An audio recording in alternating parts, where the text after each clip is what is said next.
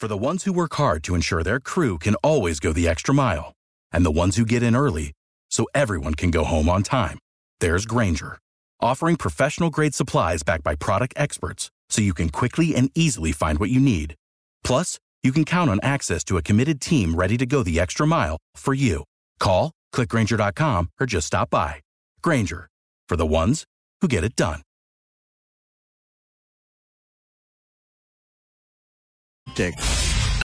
Without the ones like you, who work tirelessly to keep things running, everything would suddenly stop. Hospitals, factories, schools, and power plants, they all depend on you. No matter the weather, emergency, or time of day, you're the ones who get it done. At Grainger, we're here for you with professional grade industrial supplies. Count on real time product availability and fast delivery. Call clickgrainger.com or just stop by. Grainger for the ones who get it done. To get up and get going, South Coast, it's time for the Tim Weisberg Show on WBSM. Also streaming live on WBSM.com and on the WBSM app. Talk to Tim now at 508 996 0500 or send him a message or a voicemail through the WBSM app. And now, ready to start your day off with a bang. It's Tim Weisberg.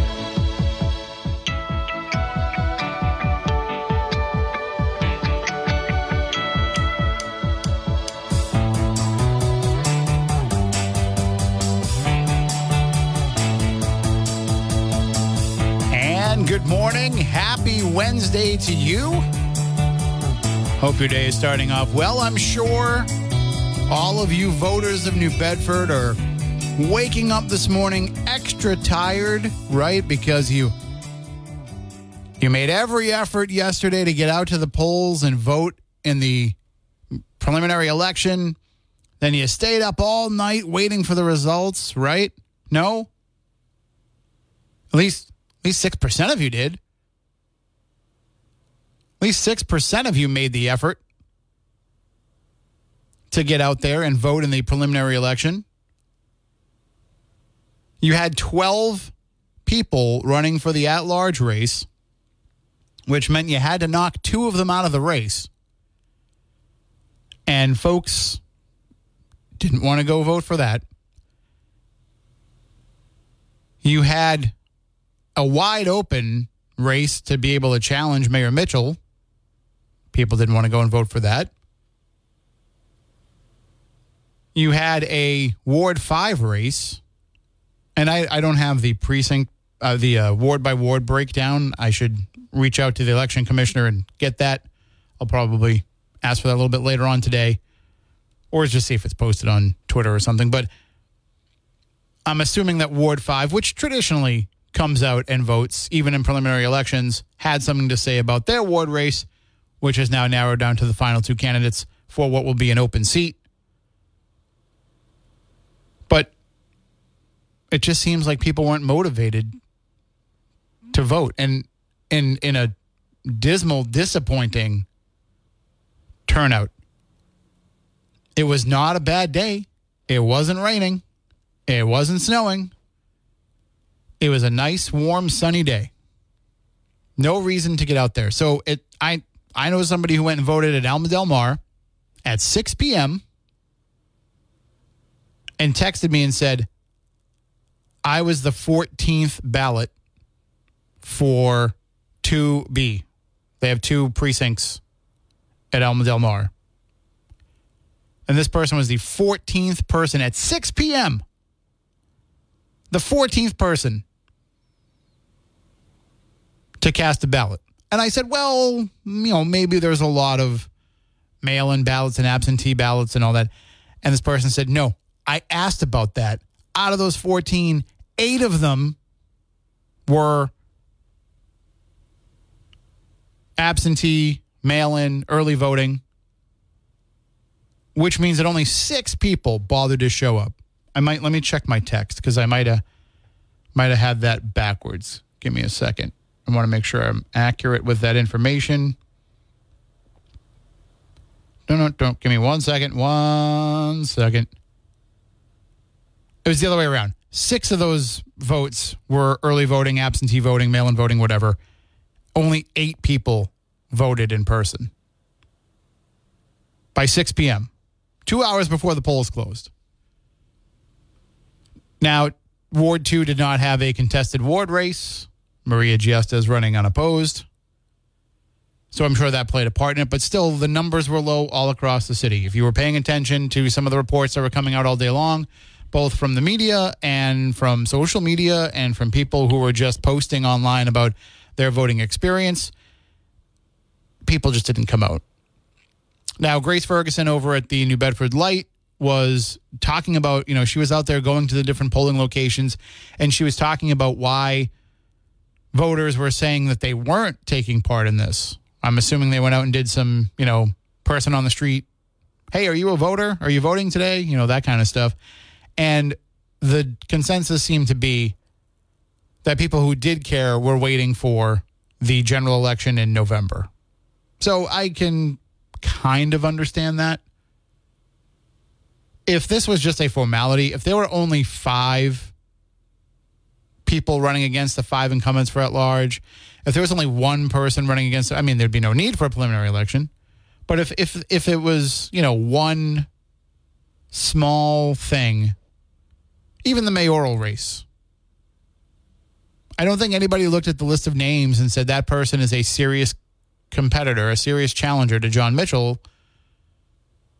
If that was the only race to decide, people just didn't seem to care. Hopefully, it's not giving us a preview of what will happen on November 7th. But 6.1%. That's less than the last preliminary election, which got just about 11%. So, what happened? Well, you heard Ariel give you some of those results, and you can read more about it at WBSM.com and on the WBSM app. But I do have the numbers in front of me. Mayor Mitchell in his quest for a sixth term, came away with 2,544 votes. The next closest person was Richard Tyson Moultrie, 357 votes. It wasn't really too close after that when you look at the small number of votes that were there. Nathan Almeida, 252. Michael Jansen, 238. Ryan Duart, 156. Xavier Cardona, 126. But you're looking at Mayor Mitchell, 2,544. To the next closest competitor is Tyson Moultrie, 357. Tyson Moultrie, who ran against Mayor Mitchell in 2019 and lost by a three to one margin. Now, I don't know that it's necessarily fair to look at what happened in 2019 and say that we're just going to have a repeat of that. Things have changed. One, I think Tyson Moultrie has learned some lessons from his last campaign. We're going to get into all of that. Um, I think that also his name recognition has increased because of that race.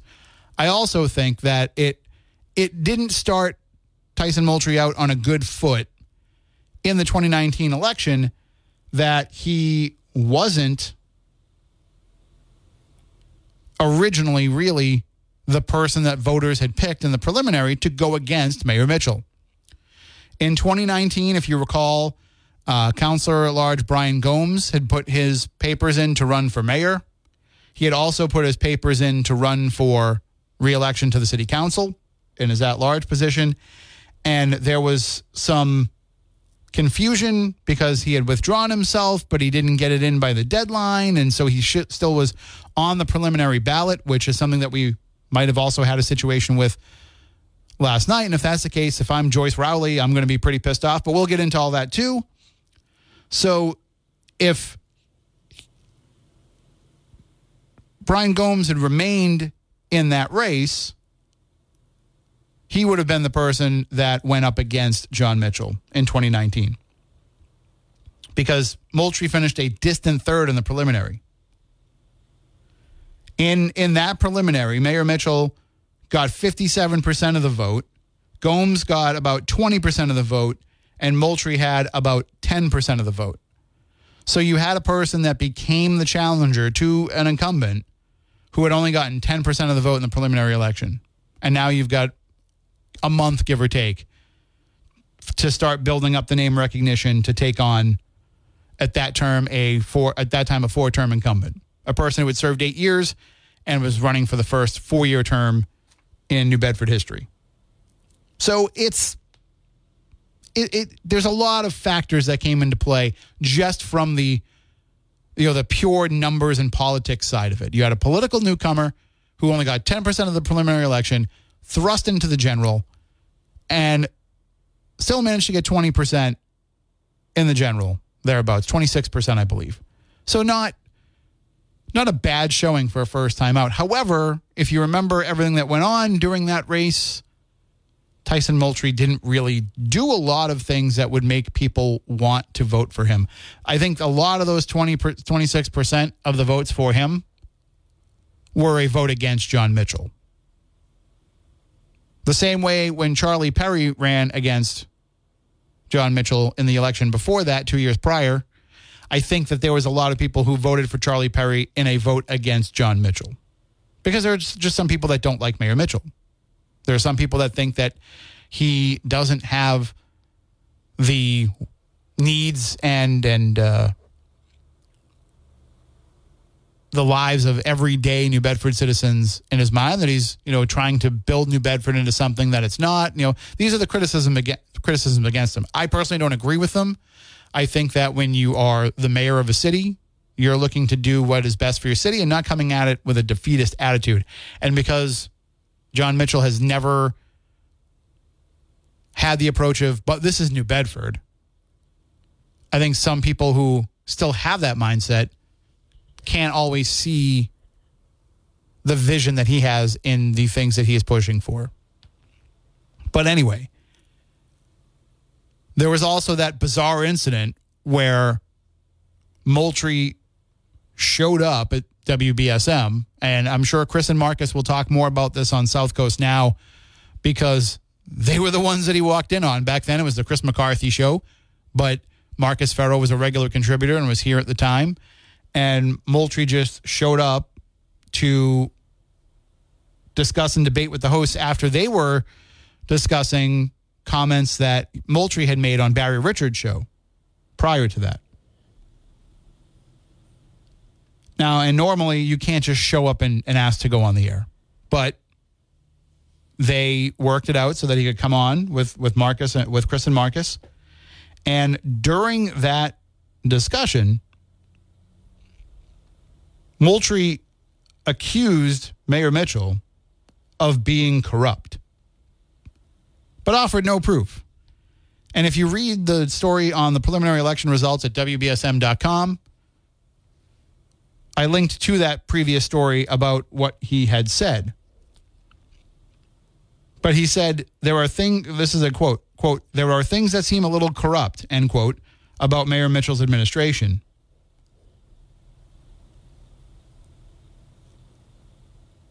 And he said this is his direct quote to to Chris McCarthy and Marcus Ferro during that appearance.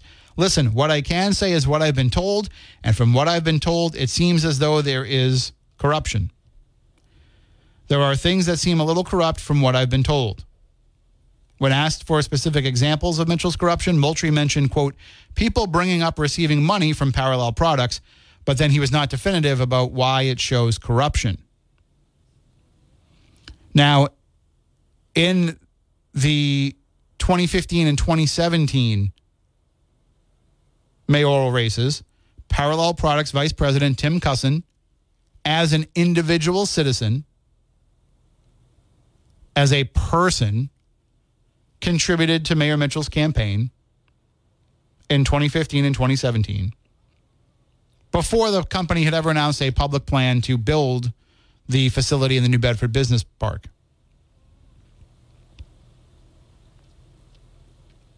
And at the time, Mitchell was vehemently opposed to that plan.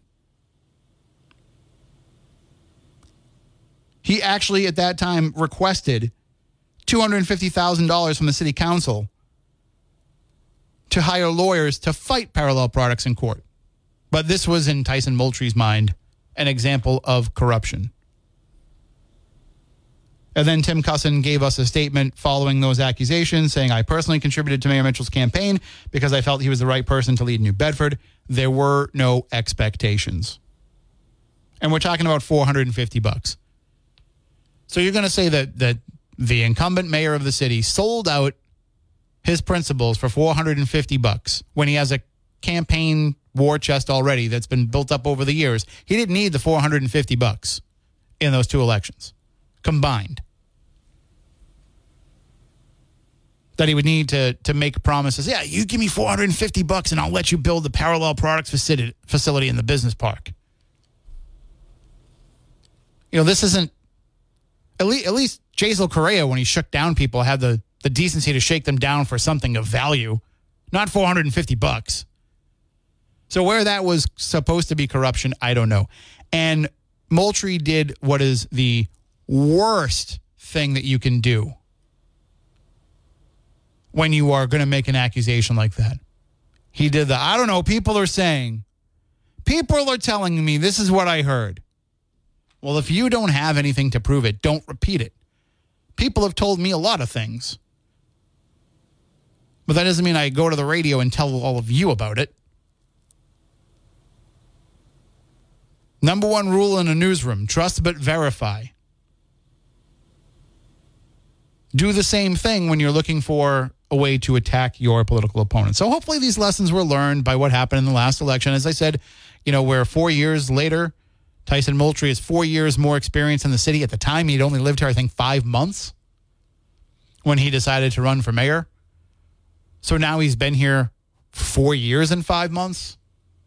So he has a little bit more of an idea about the city, how it runs, and I'm sure we'll have him on WBSM and we can ask him, you know, has your perception changed?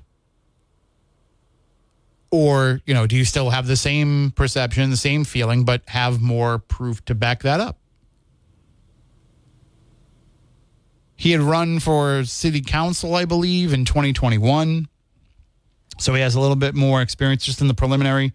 So he has a little bit more experience.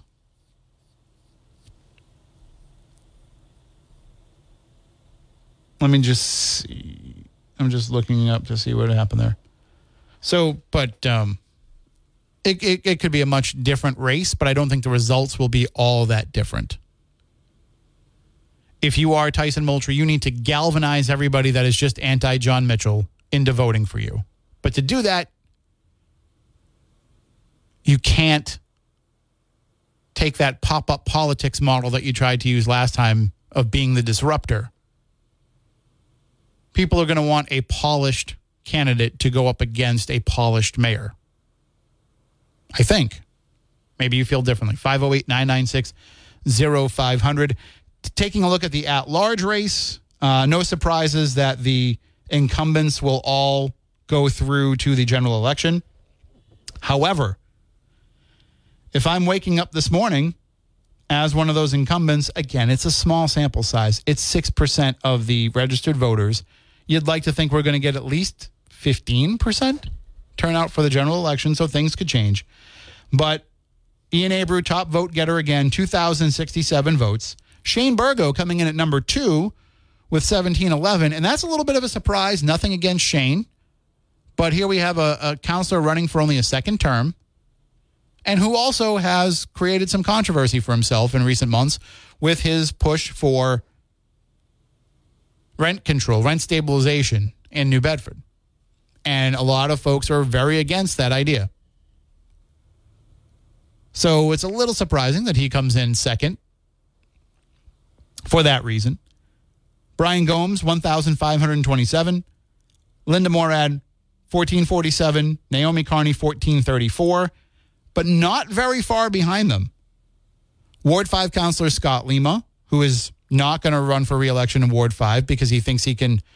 Um, he, he'd rather be in an at large position so he can focus on more of the city than just Ward 5, including uh, his passion for the waterfront as part of the Ocean Cluster board. He, he's somebody who really wants to do a lot with the waterfront, and then that's not in Ward 5.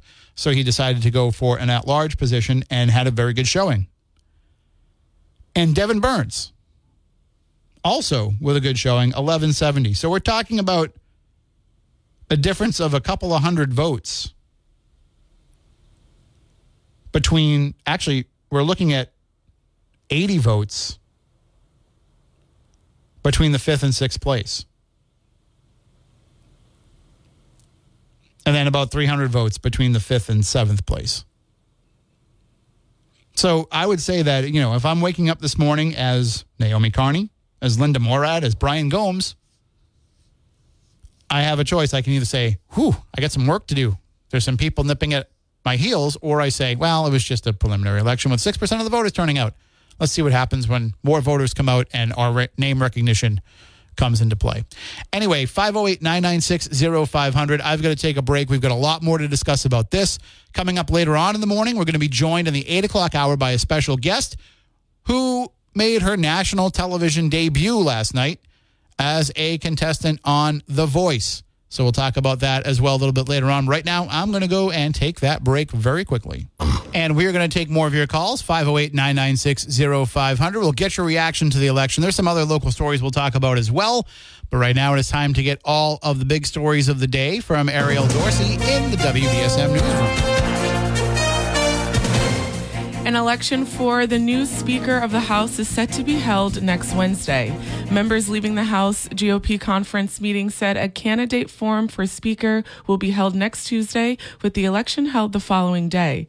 Kevin McCarthy says he will not run again following the Chamber's, Chamber's decision to remove him in a historic vote forced by Florida Congressman Matt Gaetz.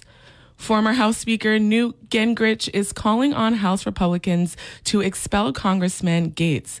In an op ed for the Washington Post Tuesday, Gingrich called Gaetz anti Republican and claimed he was engaging in childish behavior and has become actively destructive to the conservative movement. North Carolina Congressman Patrick McHenry is now acting Speaker until the new Speaker election is held. Ford, Mo- Ford Motor Company and General Motors are laying off an additional 500 employees as the UAW strike continues. Ford is laying off 330 workers in Chicago and Lima, Ohio at their factories. 164 workers are being furloughed at its at its metal centers in Marion, Indiana and Parma, Ohio. The man accused of murdering rapper Tupac Shakur is expected to be arraigned today in Las Vegas. Authorities say Shakur was involved in a fight with Dwayne Davis outside a Mike Tyson fight in 1996 before Davis allegedly shot and killed Shakur at an intersection. After 27 years, Davis was arrested at his home in, in Henderson, Nevada last Friday. AstraZeneca will pay $425 million to settle lawsuits from people who had kidney damage from the company's Nexium and Prilosec heartburn medications. The UK based drug maker said the settlement resolves cases currently in state and federal courts in New Jersey and Delaware. A case concerning the drugs and kidney damage is scheduled for federal court in Louisiana next April. An entire Air Force squadron is cut off from the bar because of what commanders called a pattern of irresponsible alcohol consumption by members of the unit. A memo sent this week to the 721st Aerial Port Squadron based out of Ramstein, Germany, said alcohol consumption outside of your dorm or residence is prohibited between the hours of midnight and 6 a.m. and also within eight hours of any shift. In sports, the Patriots are still confident in their starting quarterback. On Tuesday, offensive coordinator Bill O'Brien said that he views Mac Jones's recent performance against the Cowboys as an outlier. Jones was pulled from the game after being strip sacked and intercepted twice in New England's 38 3 loss. Head coach Bill Belichick said after the game that Jones is still the team's top quarterback entering week five. The Pats host the New Orleans Saints on Sunday. The Bruins have dropped each of their last four straight preseason games after falling 5 to 4 to the Washington Capitals in overtime. Boston will close out its exhibition season when it visits the New York Rangers tomorrow night at Madison Square Garden. The Celtics have started training camp. On Tuesday, Boston announced that it signed center Wenyen Gabriel. The C's preseason opener is Sunday night against the Philadelphia 76ers. Now let's take a look at your local forecast with ABC6 everybody on this Wednesday. Another cool start to the day with a patchy fog. This will give way to mostly sunny skies and temperature heading into the lower 80s for today. A little bit muggy out there overnight tonight. Another cool night. And then for tomorrow, temperatures drop into the mid 70s, but with mostly sunny skies. Be sure to watch ABC6 for my full seven day forecast. From the ABC6 Weather Center, I'm meteorologist Ceci del Carmen on New Bedford's News Talk Station, 1420 WBSM. I'm Ariel Dorsey for WBSM News. Stay up to date with New Bedford's news talk station, WBSM, and get breaking news alerts with the WBSM app. Get breaking news alerts, stream audio, send us text messages, and get live traffic and weather updates all on the WBSM app. Download it now from your app store or at WBSM.com.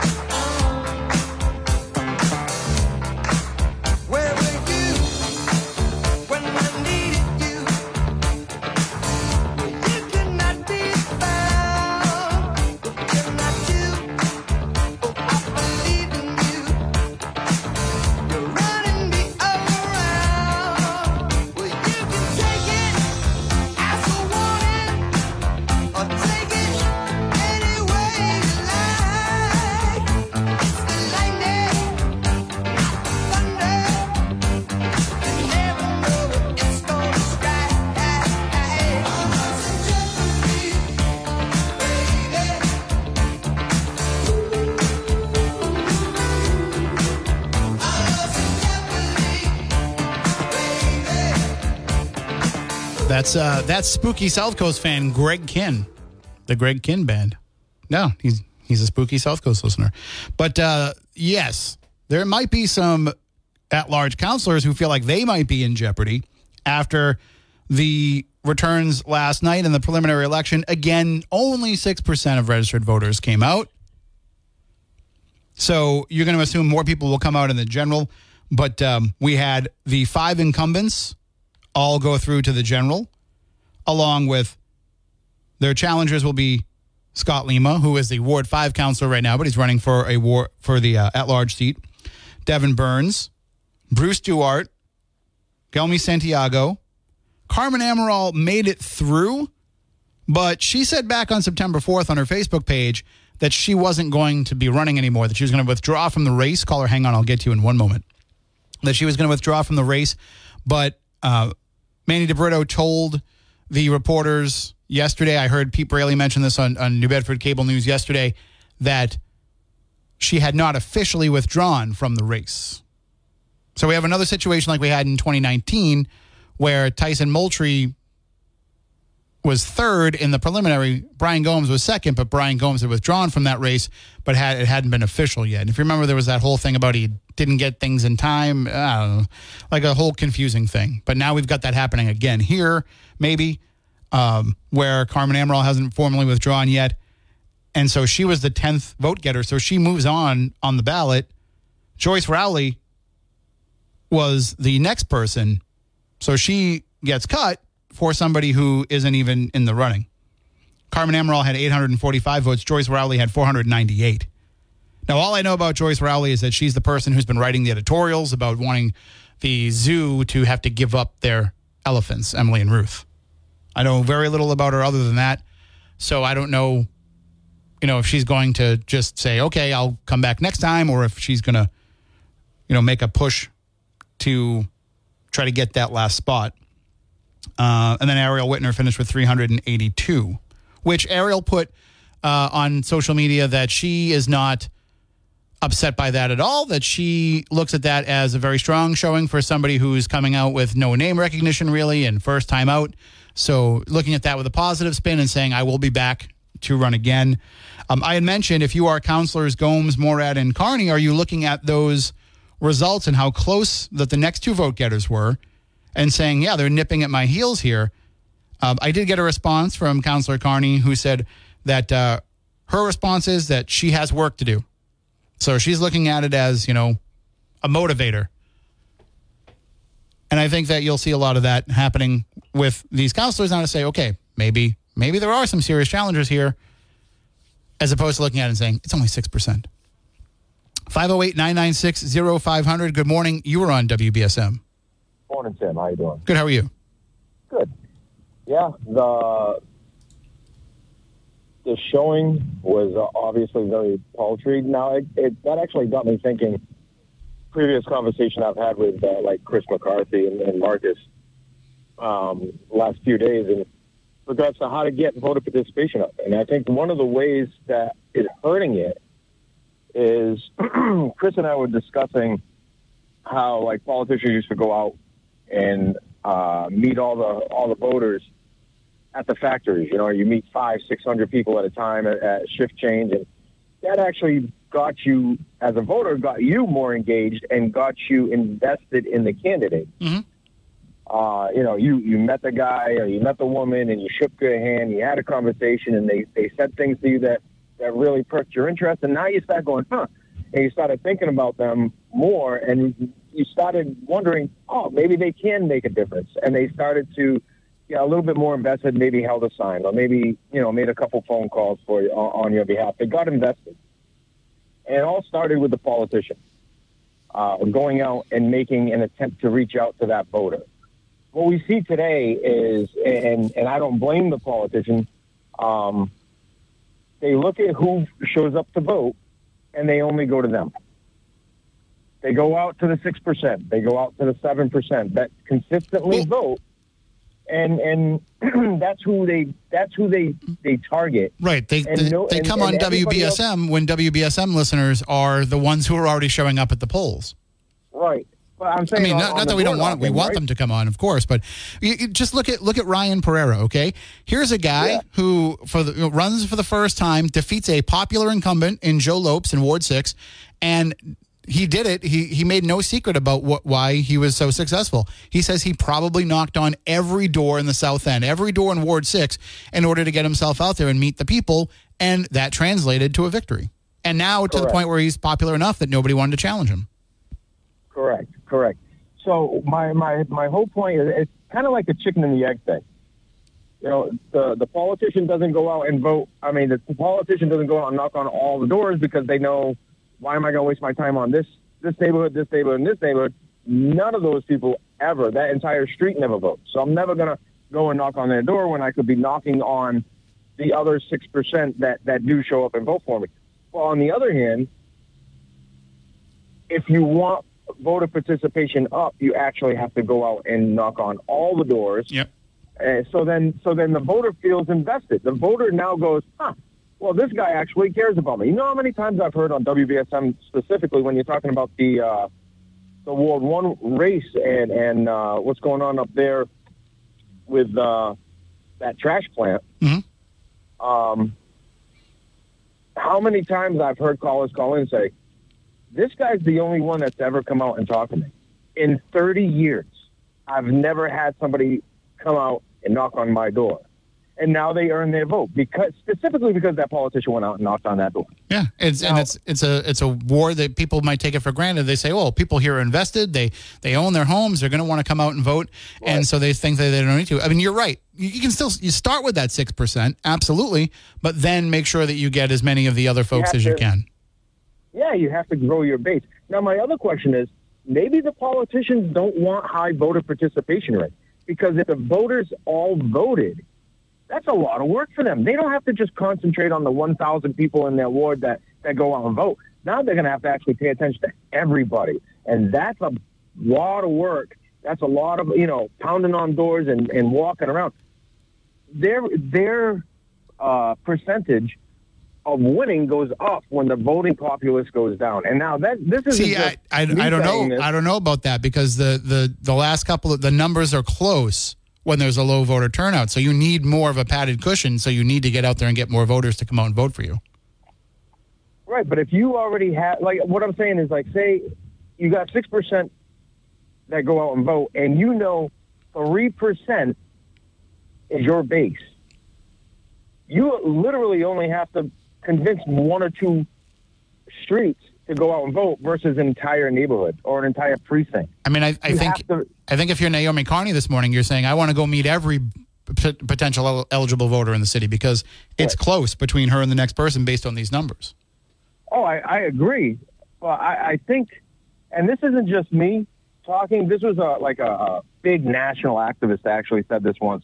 Was uh, the the prospect of their uh, of their movement winning elections is when the voting populace goes down, and he was a, conservative activist back in the '80s. He was like I don't know a Christian conservative guy, and he said that at a big rally. He goes, "Listen, everybody wants to."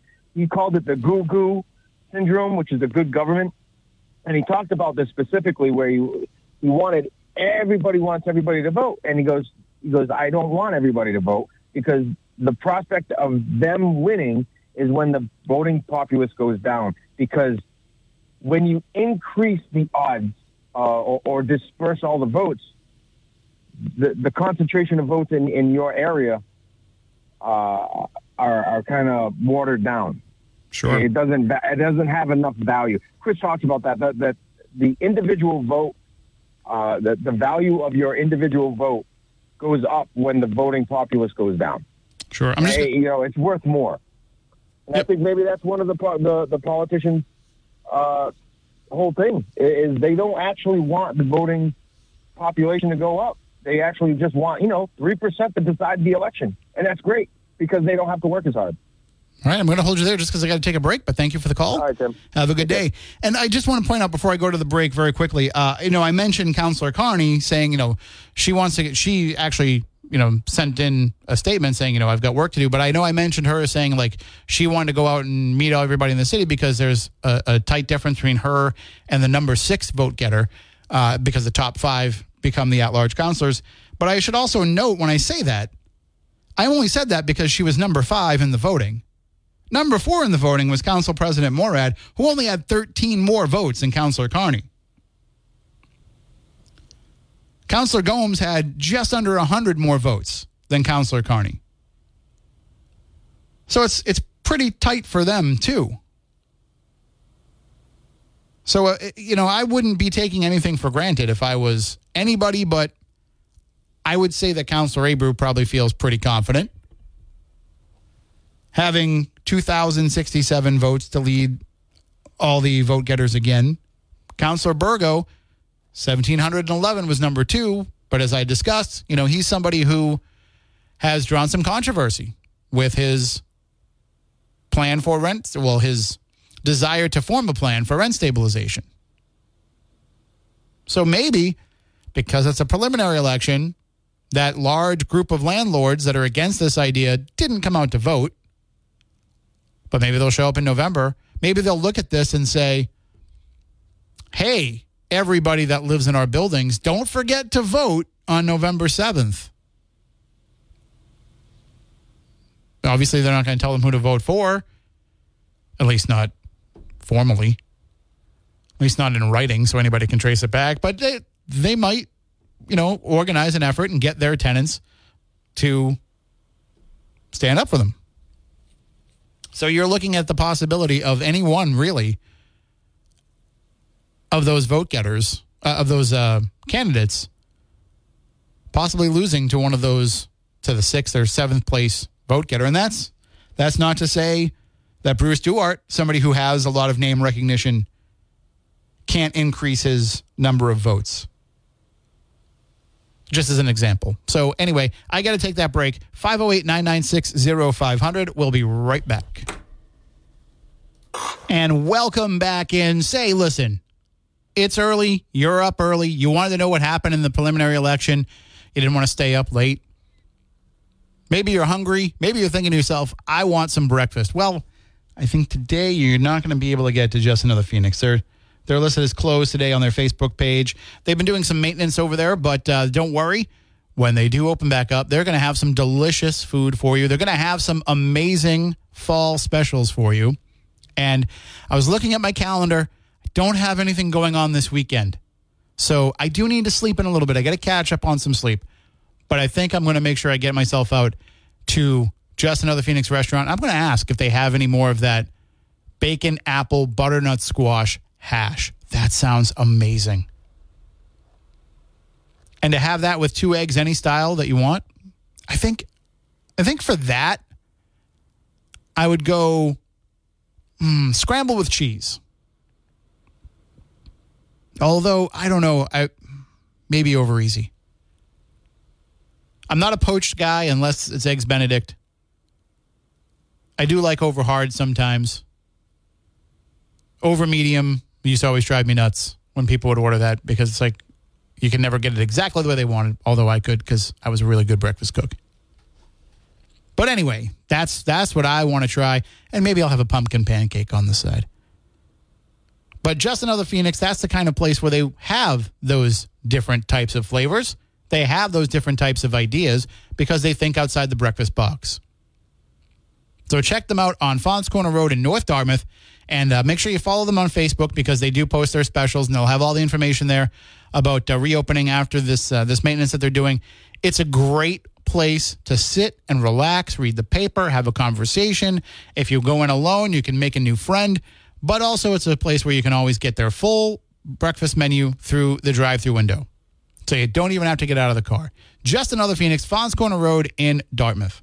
And before I take my final break of the hour here, I did not address yet the Ward 5 race. As I mentioned, that seat is going to be open because Scott Lima decided not to run for reelection in Ward 5, but instead to run for an at large seat, which basically means he's saying, one of my colleagues, I can do the job better than them. I mean, I know he hasn't framed it that way, He's framed it as I still want to be able to give back to the city, but in a larger capacity and be able to focus on the waterfront. So it's more about what he wants to do than what he might think one of his current colleagues are not doing. But it was enough to get him the sixth place and a very close sixth place. He was only out of the top five by 34, 30, uh, 34, 44, 48 votes. I'm not great with math, trying to do it on the fly. So that's pretty close. And also, Ward 5 did come out because they had multiple candidates running for the, what will be that open seat. So they did come out, but the numbers weren't overwhelming for Ward 5. Looks like they had yeah, roughly 1,200 people come out and vote. The number one vote getter, Joe Lopes, the former Ward 6 councilor, former city council president. And when I tell you the number, you're going to understand why they were hooting and hollering at City Hall when they announced this 666 votes. Joe Lopes, you are the devil. No, he is not. Great guy. 666 votes for Joe Lopes. Zach Boyer, number two with 377. So the two of them will face off. If you remember, Zach Boyer ran against Scott Lima. And so this is his second run at it. Now he's going up against somebody who only moved into the ward this year, and Zach can use that to his advantage. Yes, Joe has the experience. Yes, Joe did a lot for Ward 6. Yes, he served as the council president multiple times, elected by his colleagues to that role. But he can also say, I guess to some degree, he can call him a carpetbagger. Now, that's not this case. Obviously, you move, you buy the house that you want to live in, you go to where you go. You go to where you find where you want to live. Uh, and he still wants to serve. He did not want to lose that election to Ryan Pereira two years ago. He wants to continue to serve. So he's going to run against Zach Boyer in the Ward 5 race. All right, I got to take a final break of this hour. When we come back on the other side, uh, we'll have the news. When we come back from the news, we'll take more of your phone calls 508 996 0500 but we'll be back in just a few moments. All right, we're going to be going into the newsroom in just a moment. Game changer and Acushnet sent an app chat message. I think some people have just lost confidence in the government. Without the ones like you, who work tirelessly to keep things running, everything would suddenly stop. Hospitals, factories, schools, and power plants, they all depend on you. No matter the weather, emergency, or time of day, you're the ones who get it done. At Grainger, we're here for you with professional grade industrial supplies. Count on real time product availability and fast delivery. Call clickgrainger.com or just stop by. Grainger for the ones who get it done.